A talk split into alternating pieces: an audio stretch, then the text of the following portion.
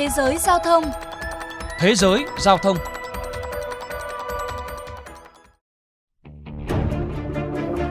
Các bạn thân mến, thủ đô của Ấn Độ là một trong những thành phố ô nhiễm nhất thế giới. Tình hình trở nên tồi tệ hơn sau khi Ấn Độ năm ngoái trở thành thị trường ô tô lớn thứ ba toàn cầu, chỉ sau Trung Quốc và Mỹ.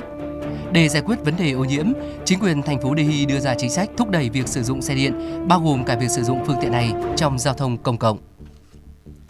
Những chiếc xe ba bánh mang tính biểu tượng được xem là thành công nhất trong việc thúc đẩy sự chuyển đổi xanh trên đường phố. Đây là loại phương tiện có tỷ lệ điện hóa cao nhất, mặc dù xe ba bánh chỉ chiếm 16% tổng số phương tiện ở Delhi. Hiện tại gần như cứ 50 chiếc xe ba bánh chạy trên đường phố thủ đô Ấn Độ thì có một chiếc chạy bằng năng lượng điện.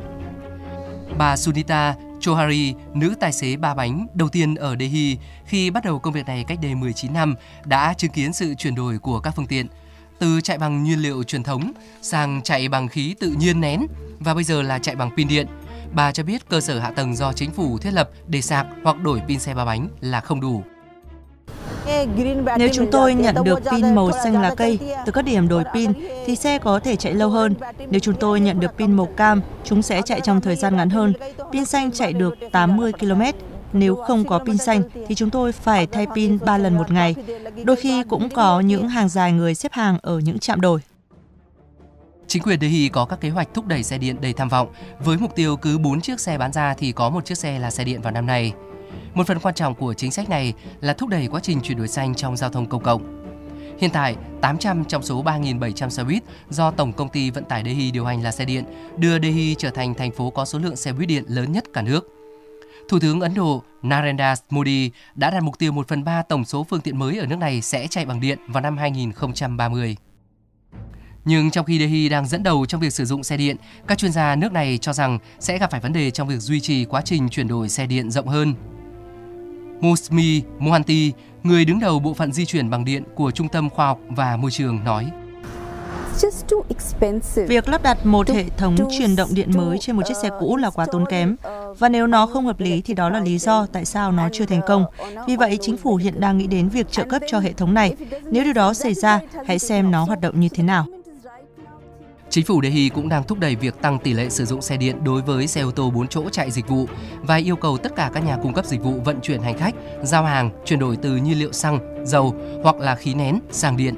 Bộ trưởng Giao thông Vận tải Deki Kailas Gelot cho biết. Từ ngày 1 tháng 4 năm 2030, tất cả các phương tiện chạy trên nền tảng của bất kỳ nhà cung cấp nào đều phải là xe điện. Họ phải lập kế hoạch cho toàn bộ chương trình. Chúng tôi cũng đã đưa ra các mục tiêu hàng năm. Tôi nghĩ năm đầu tiên sẽ bắt đầu từ 5 đến 10% và sau đó mỗi năm sẽ tăng 25%. Ông Gelot nói thêm rằng việc tạo ra cơ sở hạ tầng xe điện đầy đủ ở Delhi là một vấn đề mà chính phủ đang cố gắng khắc phục. Tôi nghĩ thách thức lớn nhất là hệ thống sạc của xe buýt hoặc là phương tiện khác vì đây là một công nghệ mới. Ngay cả các nhà sản xuất cũng đang phải đối mặt với rất nhiều vấn đề về pin. Hầu như nó được nhập khẩu từ Trung Quốc hoặc một số nơi khác. Thách thức lớn tiếp theo là tạo ra cơ sở hạ tầng sạc điện cho xe buýt. Bởi vì nếu chúng ta phải điện khí hóa một bến xe buýt thì tổng thời gian phải thực hiện mặc dù rất nghiêm ngặt và theo dõi, giám sát chặt chẽ vẫn phải mất gần 12 cho tới 14 tháng. Trong khi đó, các nhà hoạt động vì môi trường lại lập luận rằng việc chuyển sang sử dụng xe điện không thực sự thân thiện với môi trường như người ta vẫn nghĩ. Quá trình chuyển đổi xe điện tuy giảm lượng khí thải nhưng nhìn chung sẽ làm tăng sự phụ thuộc của thành phố vào lưới điện vốn chủ yếu vẫn hoạt động bằng nhiên liệu hóa thạch. Theo các nhà phân tích, vào thời điểm Ấn Độ đang cố gắng đạt được mục tiêu trung hòa carbon, nước này cũng cần phải đạt được những bước tiến đáng kể trong lĩnh vực nguồn năng lượng tái tạo.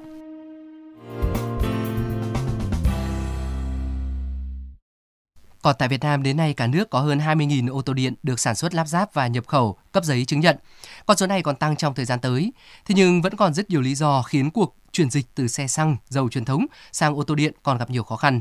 Một trong những nguyên nhân quan trọng là mạng lưới chạm sạc chưa phủ rộng khiến người dân e ngại chuyển sang dùng xe điện. Hiện hệ thống lớn nhất là trạm sạc của VinFast với hơn 150.000 cổng cho cả xe máy và ô tô đặt tại bãi đỗ xe, bến xe, trung tâm thương mại, trạm xăng dầu vân vân. Các hãng khác bán xe điện cho khách sạc tại nhà là chủ yếu, bên cạnh sạc tại đại lý.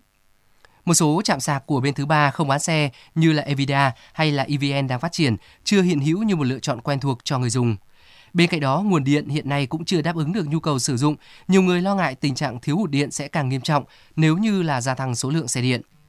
Các chuyên gia cho rằng cần thiết có giải pháp tận dụng tối đa nguồn năng lượng tái tạo để phục vụ cho việc sạc xe điện nhằm góp phần giải quyết tận gốc việc thiếu điện và đáp ứng tiêu chuẩn xanh cho xe điện.